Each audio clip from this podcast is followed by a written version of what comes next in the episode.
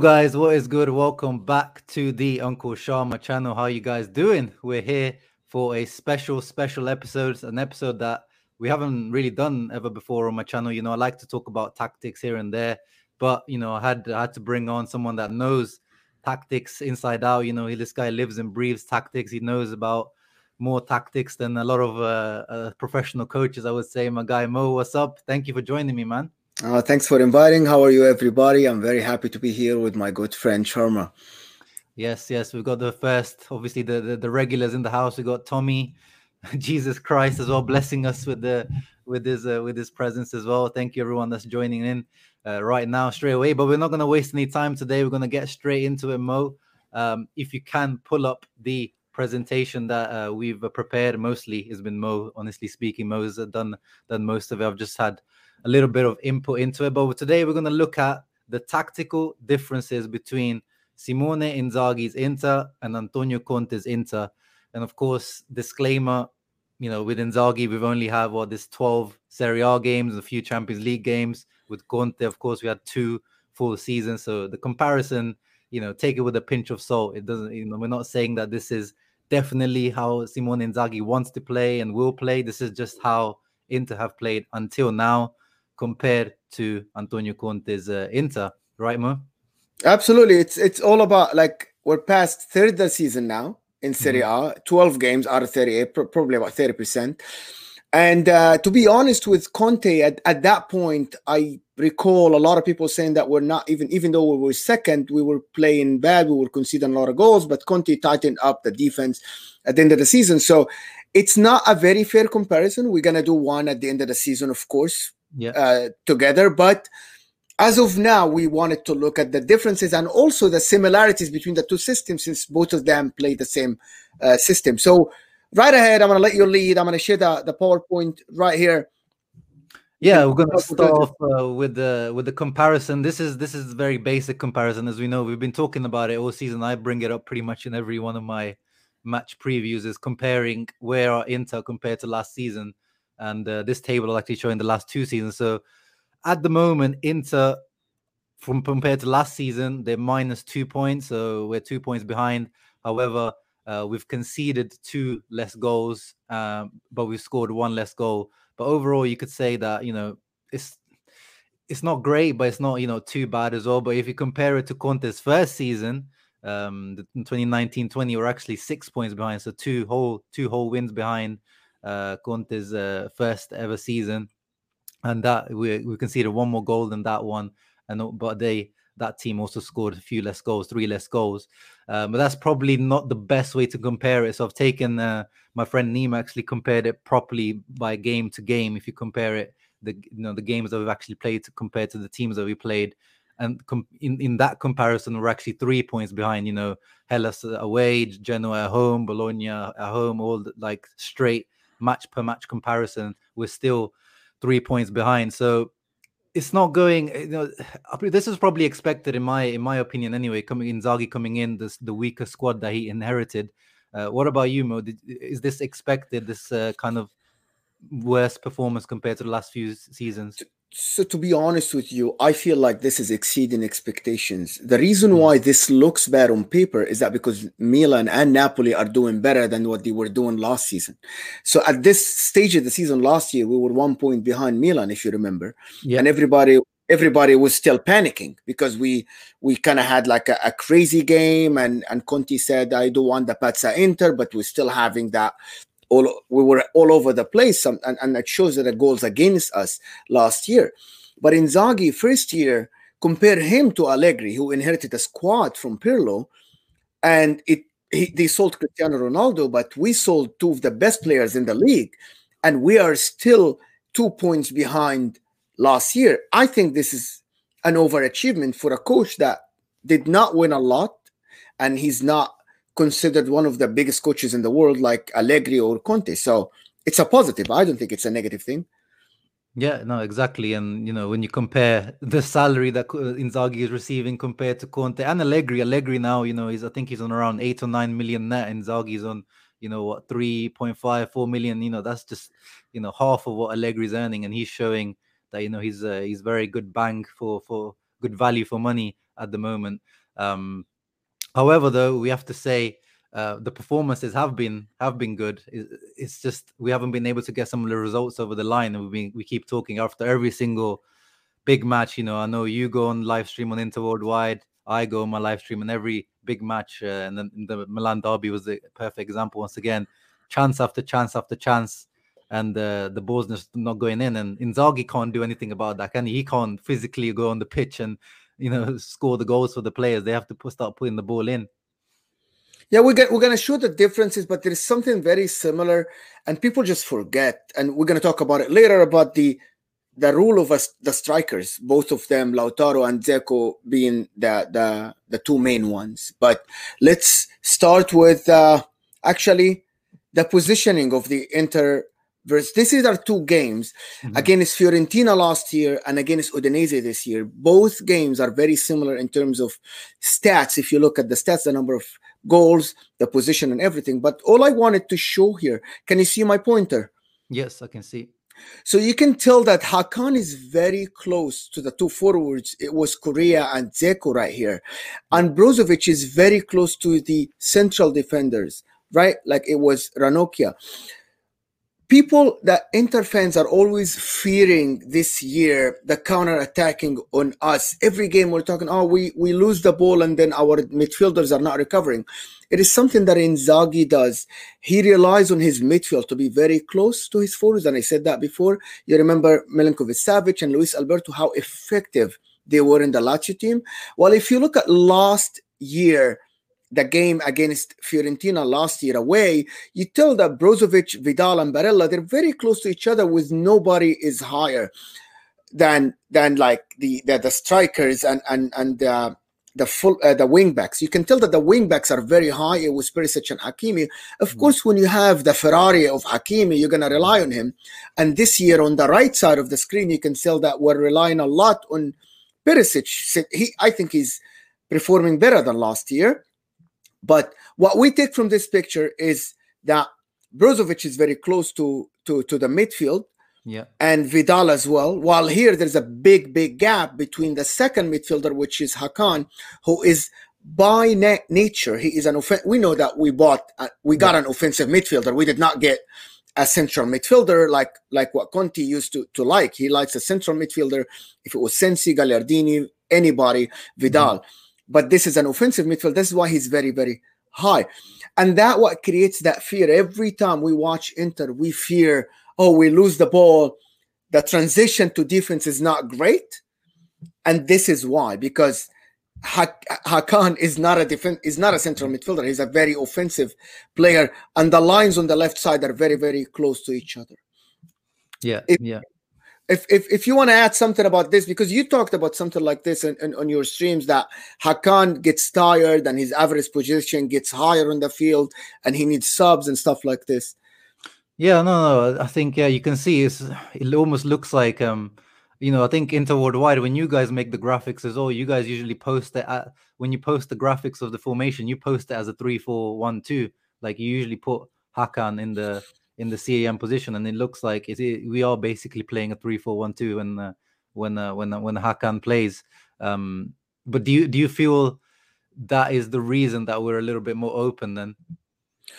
We are more open, but also I think that Inzaghi way of leaving the midfielders free. Okay, Conte needs soldiers, right? Like we know that he coaches mm-hmm. from the sideline as much as he coaches on the training ground in, in games. Yeah. Like he, he points to every player where they want him to be. While I feel Inzaghi is he likes his two midfielders because he had Lucas Leiva last year, who's a clearly a flat defensive midfielder, a Fernandinho.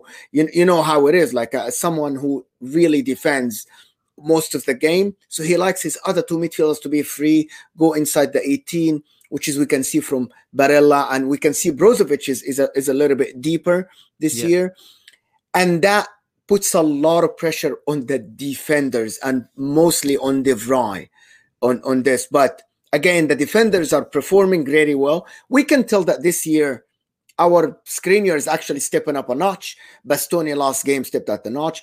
And we we will see later that De Vrij is tackling more, is doing is do, doing more work. But last year, you feel Conte defensively is a collective, but you feel like this year the defense is an individual tackling and an individual brilliance on defense. And this is why you fear the one-on-one instead of the coverage, right?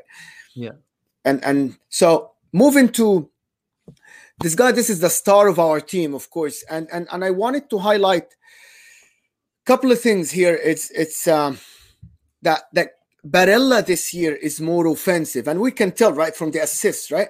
You yeah. can tell right from the, the the the creation.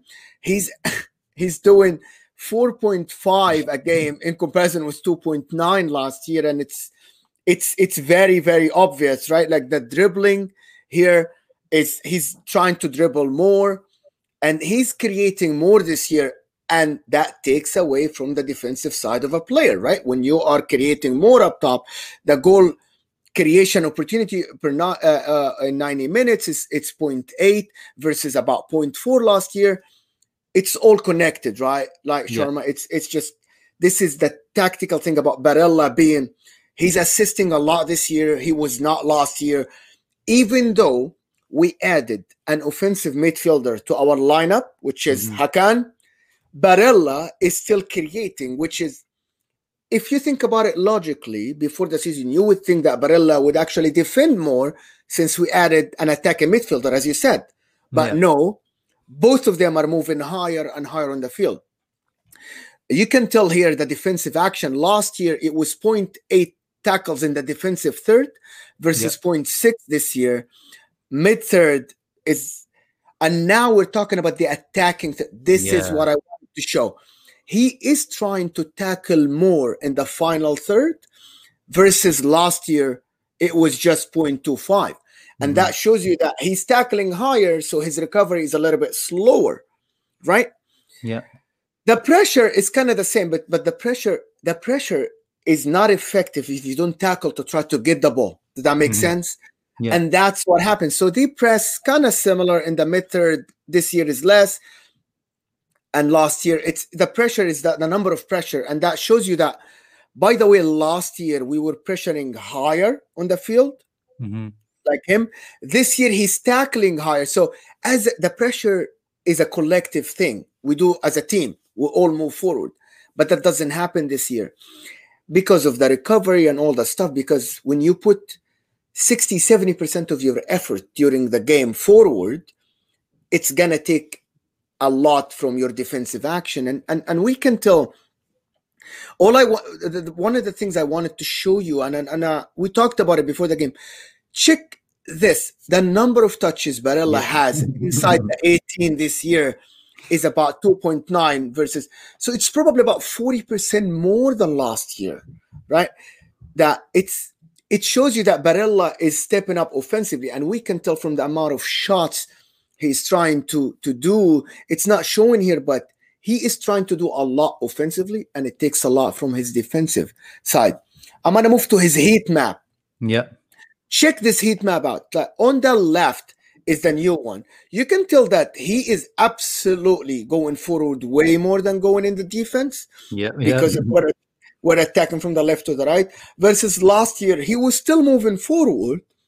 But also you have to notice that last year Conte demanded his players to get the ball higher on the field. You remember Lautaro, especially in the beginning of the season, he was demanding that to get the ball higher on the field. So Barella was pressing high, but also he contributed more defensively. Yeah. And that shows you that, okay, Brozovic, now we're moving to Brozovic. And I, am going to leave you now to, to, to talk about Barella a little bit if you, if you wanted to add something to, to Barella uh, for this year versus last year. Yeah, no, like I think uh, your stats that you pulled up were perfect because they show everything that we've been talking about on the on the channel. You know, we we always said, you know, Barella, he's got the potential to improve his output. We always said, like, you know, Barella, great, you know, world class Serie A midfielder of the season, but he can still improve. And this season, he's already, you know, doubling the goal creating action. He's already got, you know, what five assists already. I think he's already the leader in the Serie A for assists. And you can see in the heat map there, um, he's even the the freedom that you were talking about Inzaghi gives them. Like we see them swapping position a lot. You can see them he's not just on the right hand side; he goes on the left hand side quite a lot as well. Like we saw, you know, against Atalanta, I remember him creating few chances, cu- cutting in from the left hand side. Um, so I always thought that his best position is right centre mid for sure. But that a few matches this season that maybe uh, they make me think that maybe there's potential for him to be even a, a really good left centre mid in, in this team as well. Um, but yeah, no, it's, it's it's as you said, he's doing more attacking wise. Attacking output is improved, but of course, for the same reason, his defensive output, of course, is gonna is gonna decrease as well. Yes, absolutely, absolutely. Yeah. Uh, so uh, we want to move to the uh, the next thing, which is my one of my favorite players uh, this year is is is Brozovic. So so so we want to talk about Brozovic a little bit. Well, so, one second, Mo. Do you uh, feel? I feel with Brozovic. Do you feel like he's had his best start to a season at Inter? I feel like this is his best start to a season because he he contributes to to the game more. I think because we're putting a lot of pressure on on him, and and it is something that he is actually improved a lot defensively. I think the, this year than last year. I wanted to to highlight here couple couple of things.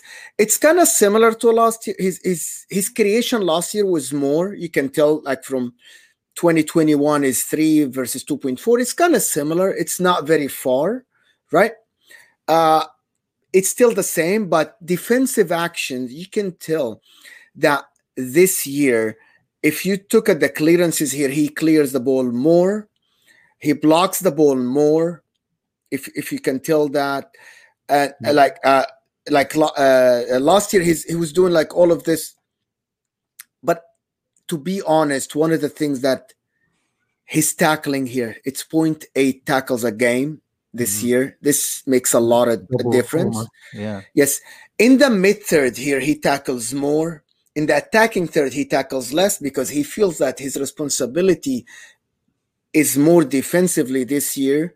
Mm-hmm. uh, also you can tell that this year he touches the ball less because of the ball is away from him more. So his average was about uh, 80 87 last year versus 77 we're still in the beginning of the season but we are seeing that Brozovic can do defensive work as well. Like you can tell that his touches in the offensive third was more last year than this year it's very similar here yeah. but he touches he does not contribute in terms of touching, I know that he tries to assist. He crosses the ball a lot this year, but he is not because the ball goes forward. He's not contributing a lot to the small touches. We used to see him. You remember him? Vidal and Barella used to play the ball between them and Eriksen when he started playing in the 2nd mm-hmm. half of the season.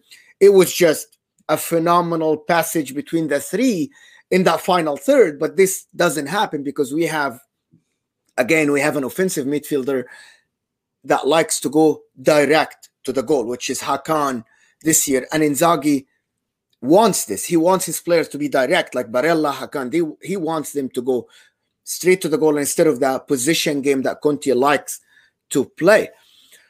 So it is something that we have seen this year that Brozovic has improved defensively, and it shows in his touches and it shows in his tackling, and he contributes less offensively, but I like this Brozovic. You know, if if Barella is gonna move forward, Sharma, I and Hakan is gonna move. Forward, I want Brozovic to be a yeah. little bit defensively because it's it's not gonna work.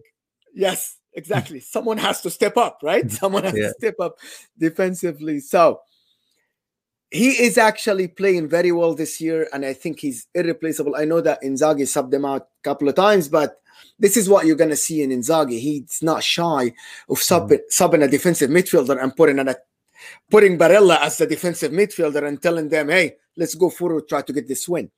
Mm-hmm. This is something that makes a lot of sense to someone like Inzaghi, while Conte is kind of coach that has his own perspective about the games that he doesn't want to lose games instead of just pushing forward and trying to throw the sink at the opponent. Yeah, no, I agree. And uh, I what do you what do you make about the the renewal? Do you think Brozovic is a, is a must renew at all costs, or do you feel like you know what, what do you feel about the situation? So with Brozovic is born in '92, right? So Brozovic is going to a 30 years old. So this is his next. This is his last big contract in yeah, his yeah. career. If we can't offer this guy what he wants, what the latest reports, and we're not here to talk about contract, we're here to do tactical, but he wants four years worth of about eight million a year, and I think this is going to be close to what Lukaku used to make, right? You, Lukaku yeah. used to make nine million net and he wants to make eight. But is to be to ask you frankly, is Brozovic better than Barella? Is Brozovic more important than Skriniar? He is not. And is he worth that much? In Serie A, no. The problem is in Premier League, yes. He yeah, will yeah. find a lot of teams to pay him that much. And I don't think I don't think Inter is gonna agree to pay eight because the, the Chinese owners are not, they learned from what Moratti did in 2009 and 2010 when he gave Julio Cesar 12 million and he gave Milito 9 million. You remember these salaries. And that's what put us in all this debt at this, in the last, the, the, the, the, the era of the 2010 and, and, and moving forward. And I, I'm not sure if the Chinese owners are to do this. And, but Marotta can pull up his magic and we'll see what happens. Yeah, yeah, we'll see. We'll see what happens. Um, I'm definitely in the in the in the in the crew that feels like he deserves a renewal up until yeah the seven seven million mark. I think he deserves he deserves that kind of money. But again, can they afford that? We we don't know. Sorry, I'll sit down in the house as well. Thank you very much for for joining in. Um, but yeah, no, I think I'm I'm happy with that Brozovic uh, um, section there. Mo, he's, he's definitely more of a defensive mid. Um, and if you people forget that Brozovic was actually even in the first season under Conte, um, up until like the Europa League, you know, the last month we had, he was the highest contributing midfielder until Barella overtook him after that uh, that Europa League mini tournament that we had. Um, and even like you know last season, this guy is averaging you know five, six goals, five, six assists every season as a defensive mid. So um, I, I, think he, he, those numbers are going to go down this season, as for as you know for how you've explained. Yeah, so going to the Brozovic heat map, you can tell here. Okay, so you can t- on the left is the new heat map versus what happened. So you see the difference between Barella of last year. It's a 50-50 between offense and defense. But here mm-hmm. you can tell that he's absolutely focused on this area on the defense instead of going forward. So he goes to the sides, but it's mostly in front of De Vrij right here in this area. While here he was contributing if you show me this heat map, I'll say that this guy is a central midfielder. He's not a defensive midfielder, right? Yeah. It's it's a 50-50 between the offense and the defense, but this year is a more of a central defensive midfielder area. Putting in mind that it's Inter Milan, right? This is Inter. This is a team that is the champions. So mm-hmm. you would think that your midfielder will be actually higher on the field because everybody fears you. But this is not what is happening this year we got teams like Sassuolo, Fiorentina. They come, they play Inter, and they still try to control the ball and dictate the game, which is not a lot of teams would do that against the crown champions, right? This is something we're seeing this year, and it shows on the heat maps. You can see on the little heat maps. You look at the little corner flags because he used to take the set pieces last year. Now, ah, yes, Dimarco and Hakan. Now he's not taking those anymore. That's funny. Actually, I didn't notice that until you just said that. It's right here. Okay, we'll move to the the defenders, which is so between Skriniar and Bastoni. So I'm gonna I'm gonna skip the little. I'm gonna talk about uh, uh, Alessandro Bastoni first. So Bastoni actually, you can tell that his numbers are similar to last year. Yeah. They're very similar in terms of the tackle. The tackling one winning this year is higher, but the the number of tackles is the similar for of what we see. Mm-hmm. He tackles more in the def- uh, uh, in the defensive third this year, and this is something that shows you that the defenders this year they do more on the defensives in the in the in our half instead of the the, the opponent's half, and it shows here. And actually, the De Vrij actually as well is De Vrij is tackling 0.7 more than last year a game and yeah. it shows you that this is this is what we're talking about the pressure is on the defenders this year to get the ball it's not the midfielders and it's not the forwards. And it, it shows that De Vrij right here, he tackles in the defensive third more than last year. He tackles in the mid third more, and it shows that it's something that the midfielders probably need to contribute more to the defense to the defense. But actually, Inzaghi doesn't care about it, Sharma. He doesn't. He wants everybody to do their job. He wants the midfielders to go forward, and he wants the defenders to defend. Mm-hmm. It's not like Conte where he wanted the, the, the carrying like the, the, the the carrying ball defenders to go forward. He want he wants them only to do the defensive job. Maybe they can contribute more. And this is what happens when he put Dimarco in for Bastoni. Mm-hmm. He wants Dimarco to go forward, but he wants he is treating Bastoni as a center back. Does that make sense? Yeah, yeah, yeah. When he wants a center back to go forward, he would put somebody else. He's not going to tell Bastoni to go forward. He did it last game. It was fine. But he would tell Bastoni, you sit on the bench, we'll put Dimarco in to put crosses instead of you. And I know that I'm a Bastoni lover and I want Bastoni to go forward because I think he's a great ball carrying defen- uh, defender. Mm-hmm. But I don't think this is how Inzaghi see it. Maybe until now. We'll, we'll see how it is later. But but this is where we are now. If we want to attack, we'll put Dimarco. So De Vrij, we want to move to De Vrij's here is what I wanted to show. So last year, you can tell that De Vrij used to carry the ball to the midfield, right? Yeah, yeah, yeah. On the left side, he rarely carries the ball to the midfield. He prefers to pass it to Brozovic, Brozovic to Hakan or Barella, or pass it to the sides. You remember De Vrij used to do the, his his his middle uh, uh yeah. uh, invasion from the middle, yeah, like he does. yeah, he doesn't do that anymore, and it's by the way, it's part of his game. He used to be good at it. But again, having Brozovic deeper and having Barella forward, I think Inzaghi's given instructions for De Vrij to stay a little bit deeper and be more a defender than ball carrier. And this is something that is we wanted to we wanted to see we wanted to see more of the defenders going up, but I don't think it's happening would you love I, I wanted to ask you would you like to see De Vrij going back to carrying the ball forward or you're happy with him tackling double the tackles of every game and being more of a defender of instead of being that deep like a, a Bonucci, a Bonucci uh, uh, kind of guy yeah I think the the fact that he's so involved now it probably is because we've seen the rise probably had a bit of a up and down beginning of the season, hasn't he? And that, that is probably due to the fact how he's much more involved defensively. But I think, as you've mentioned, he doesn't have to do the carrying now. I rather, you know, he can do that ball. He can take the ball into the middle and get those passes. But I'd rather one of the midfielders do it. In my in my opinion, I, I like the Inzaghi is thinking of you know the midfielders do the midfield job and the defenders do the do the defenders job. Um, and you know, Conte's tactics, you remember, he used to empty the midfield a lot. So there was always that space. He used to do that on purpose. You know, Barella and uh, Eriksen, whoever, they would just empty the midfield. There would like be a massive hole and they would go into the sides on purpose. So uh, uh, Inzaghi likes to keep his midfielders in the midfield. So I, I like it. I like the concept of like having the variety, you know, defenders being the defenders first and letting the midfielders do the passing.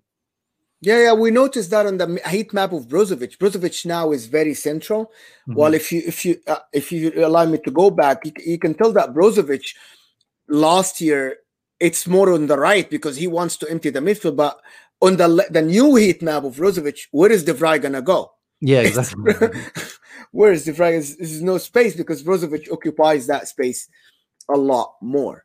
And again we're we're trying to collect data right but mm-hmm. on the field maybe it's something else but this is what we see from the data collected and and it is both of them play 352 but each and every coach has his own thing of way of doing it right way of yeah. doing it i'm gonna i'm gonna move to the next slide this is Ooh. the similarity between last year and this year mm-hmm. so this guy you remember last year and, and I think I was one of these is, these guys who said that Lautaro misses a lot more than what he should put away.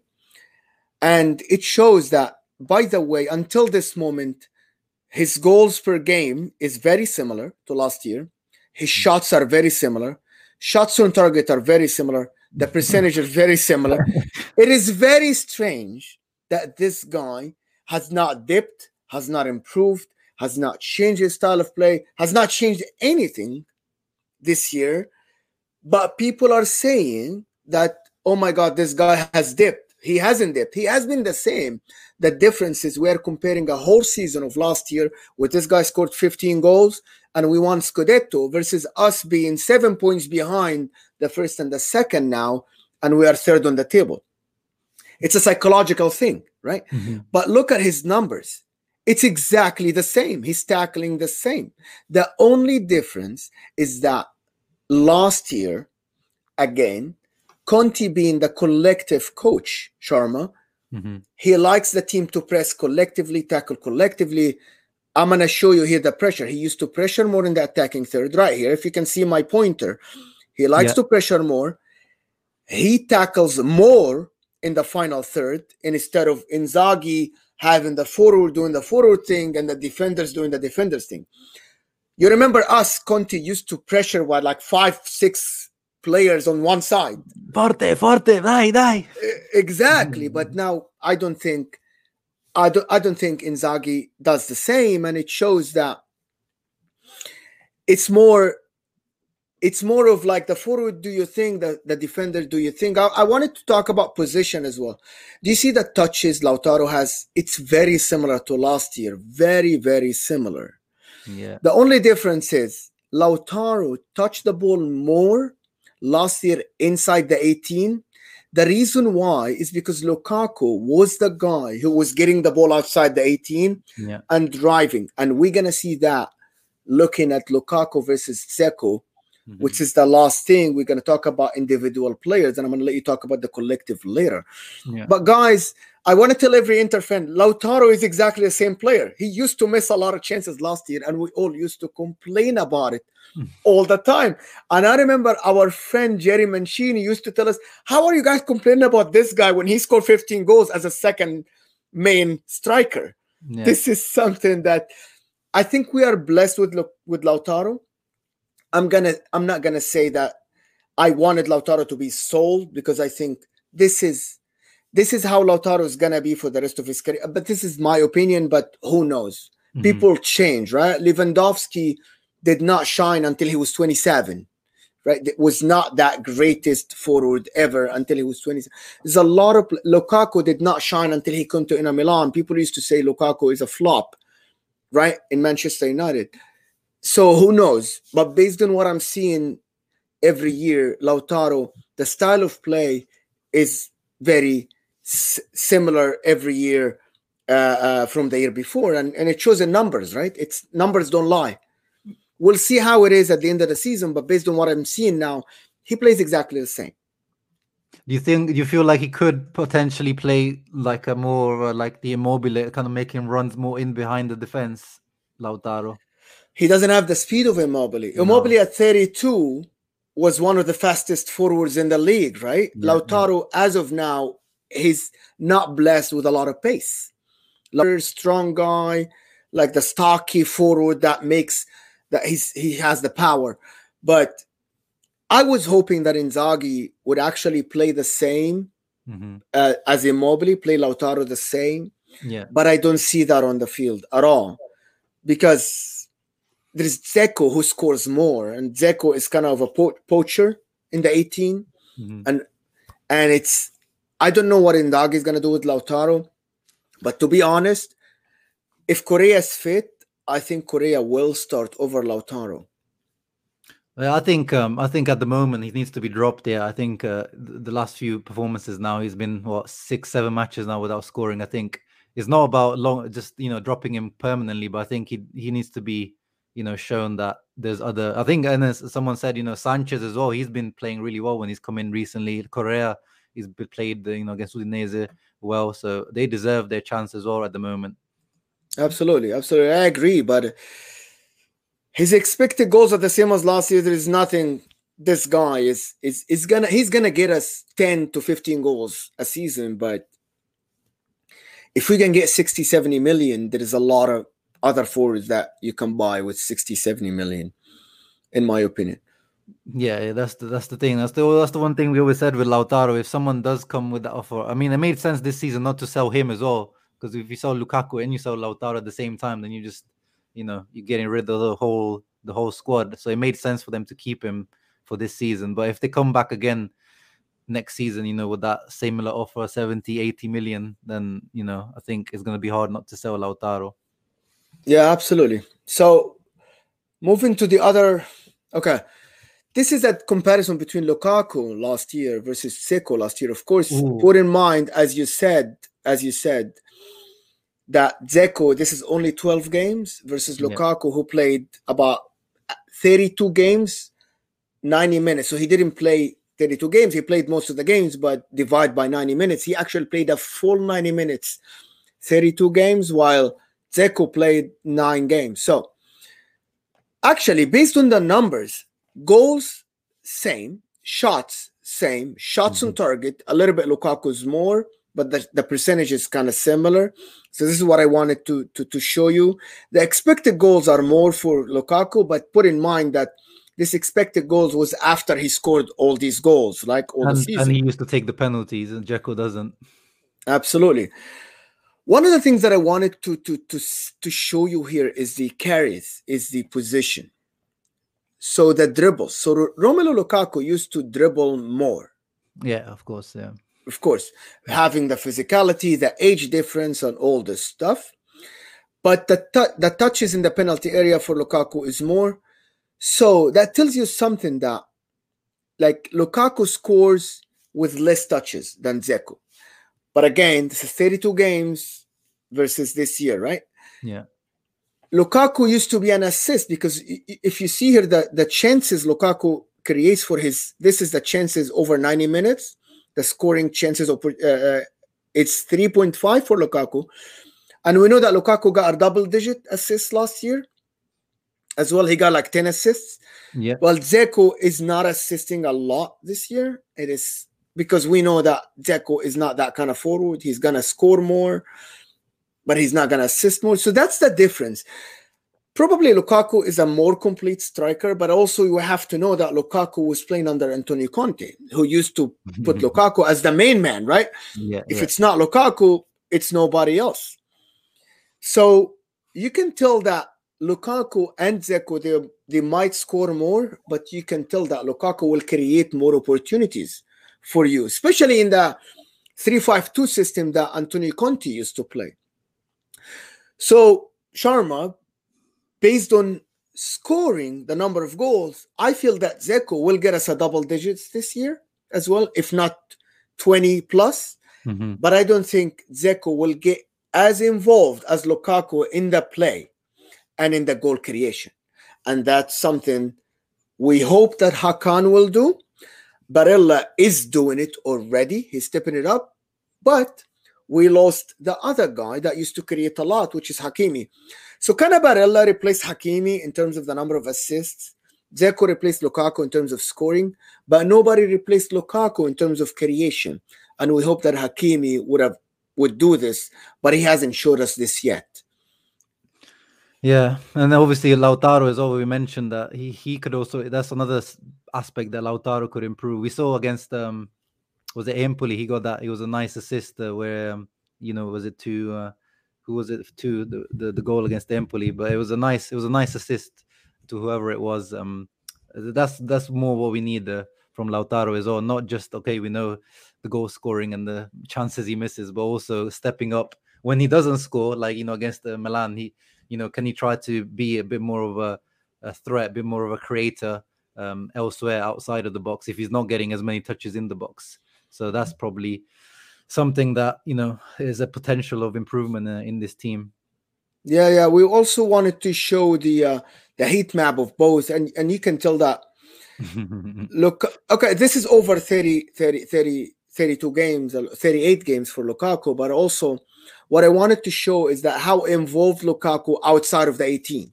Yeah. This is how involved he is outside of the penalty area. And also the difference between Lukaku and Dzeko is Dzeko is not a one-footed forward like Lukaku. So Lukaku liked to go from the right side to go inside with his left foot, but you yeah. can tell from the heat map of Dzeko that he has all the freedom to go anywhere on the field, and this is why it's all over the the, the field. Lukaku is more of a right side forward, and and that tells you how strict Antonio Conte is mm-hmm. versus mm-hmm. how free Inzaghi's system is. Yeah, yeah. You mean he's such a big with the with Lukaku. We knew he was basically playing like a right winger at sometimes. He just wants to be cutting in on his left foot. We know, but um, with with Dzeko, you see, like sometimes he comes so deep, um, to pick up or he just to like lay off the ball, but then he's not involved for the rest. He has to like he, he chests like he, he'll chest it down to someone or he'll pass it down, but then he's like he'll go into the box and probably doesn't even receive the ball. Like it's um yeah, it's, it's it, do you think that's a that's a weakness that we have to rely so much on Dzeko for the build-up play?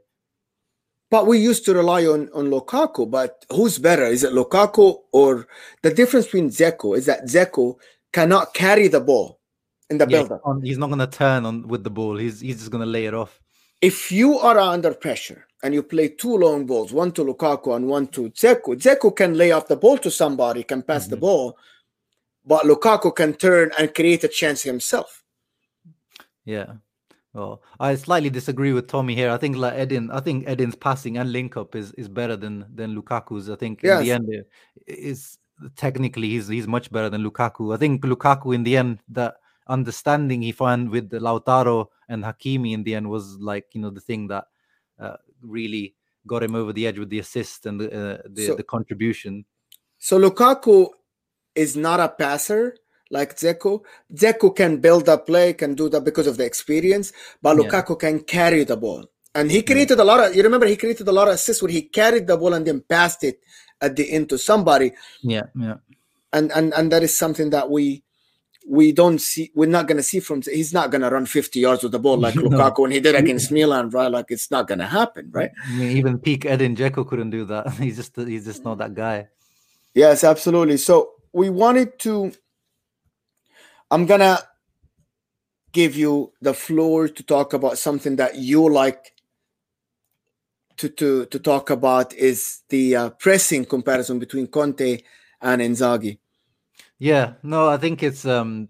Pretty, I mean, it's, it kind of goes hand in hand with already what you um, what you what you mentioned in terms of what we saw. We have less pressures in the attacking third, more pressures in the defensive and the midfield third, and that shows.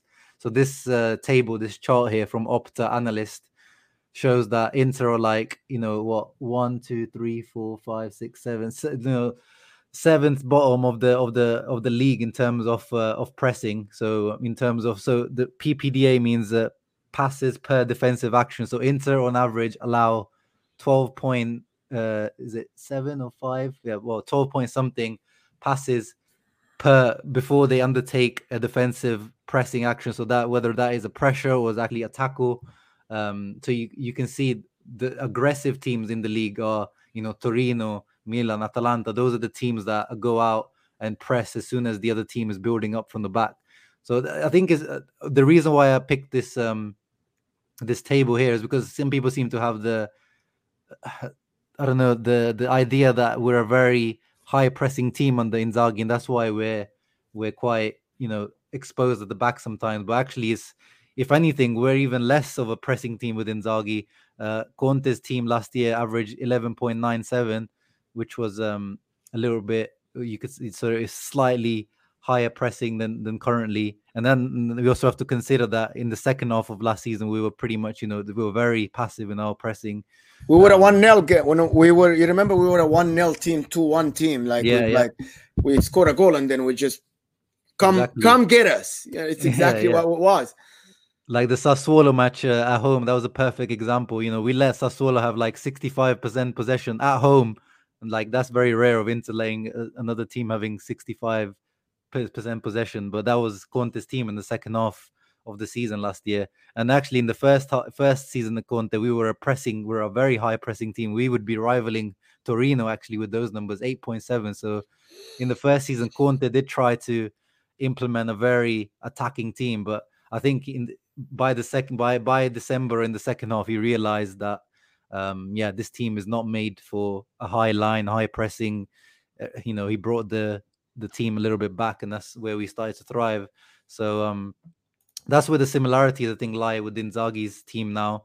Uh, and he mentioned there, I think his his his assistant coach um, mentioned that Farris um, a few weeks back. He said that after we conceded too many goals at the beginning, we we made we made a conscious effort to improve the defensive uh, side of things. So we can see the fruits of that. We've only conceded now.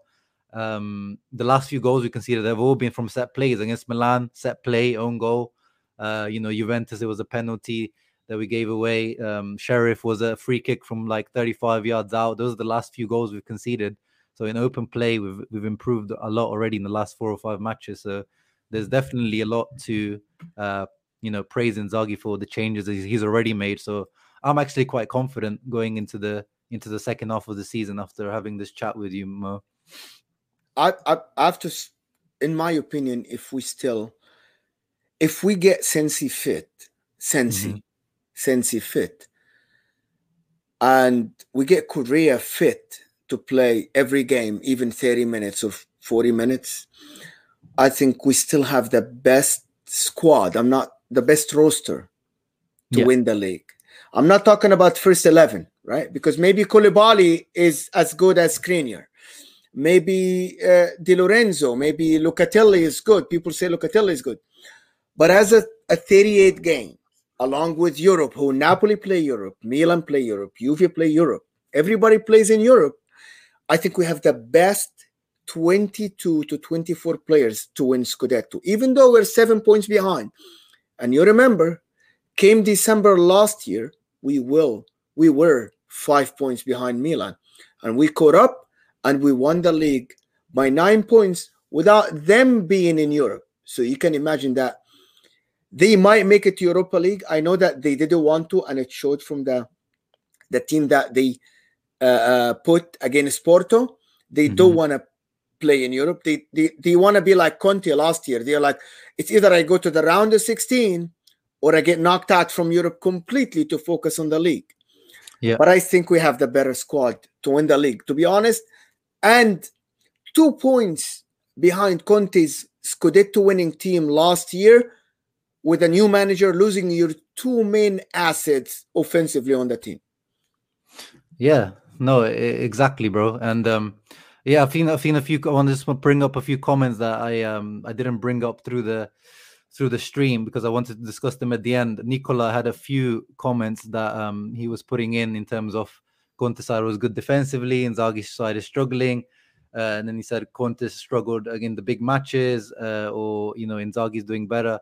But at the end, I think people keep they keep thinking about the last six months of Conte. They keep forgetting that he was there there was a one and a half year of Conte before where we were struggling in big matches. We weren't winning big matches. I mean, I can, I can, I can pull it, pull up, you know, Conte's first season, the what, the, what, what, what we looked like in big matches. So I think people uh, forget exactly what we were like in, you know, the, the first season as well under Conte. You know, you see here Roma, Inter Roma, nil nil, Champions League, Barcelona losing.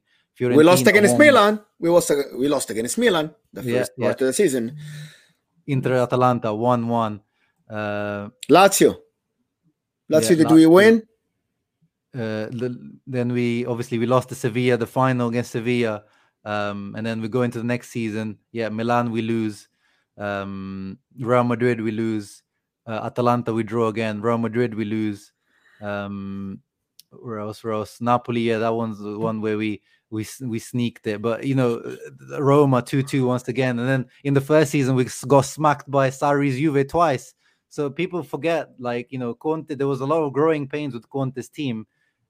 You know, I agree that it probably was. They looked more organized, but I think people need to give Inzaghi a little bit more credit for for what he's done.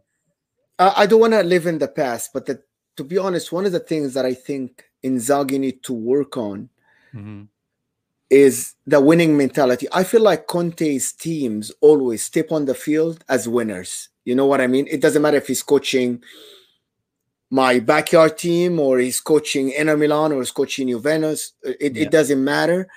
And I think Inzaghi, the players still not feeling that this coach is a very very a winner. You know what I mean? Like there's only yeah. five guys in the world like Thomas Tuchel, Jurgen Klopp, Guardiola. I think Antonio Conte is one of them. These four guys are like they step on the sideline and their team already is one nil up. Mentally, they are yeah, winning the games. Yeah, exactly. But Inzaghi has, I think, has the potential to get there. I think he's, absolutely, he's definitely, he's not there yet, and we're not saying he's there yet, but he could be. He could be one of those guys, and we know the Italian school of coaching is one of the best out there. But yeah, guys, uh, nice uh, 50 minutes tactical discussion with Mo. I, I really enjoyed that, man. Thank you. There was uh, so much insight you you provided there. I hope uh, everyone enjoyed. Um, anything you want to uh, say before we leave? Anything you want to plug? Uh, thank you, guys. If you are uh, of course, follow us on Inter Worldwide on our account. You will find us. Uh, the we have our channel. We do our content. Always try to follow me on Twitter. But also, if you're a Premier League fan, I have my own show in the Premier League. Everybody knows that I'm a big fan of the Premier League. I do my own podcast and a video on the Premier League. It's on Football Worldwide, our new channel, our new uh, sister channel on YouTube, and we also do that. So try to look out for any content that I have for the Premier League and. Uh, always follow Sharma here. He's one of the best YouTubers for Inter and Serie A on on the uh, the internet out there. And thank you all, and thank you, my brother, for having me here. It was so much fun to talk about Inzaghi and talk about Conte. And you know how much I love tactics. And uh, we'll talk about it after maybe half the season in March or something in the international break. Yeah, yeah, no, we definitely need to re-update this uh, this conversation and see the differences that we uh, we discussed and see where we're at. But yeah, guys, thank you very much. Uh, make sure you guys leaving a thumbs up before you guys leave, and uh, subscribe if you're new to the channel, and make sure yeah you follow Mo on Twitter and check out Inter Worldwide and everything. Ciao ragazzi, forza Inter.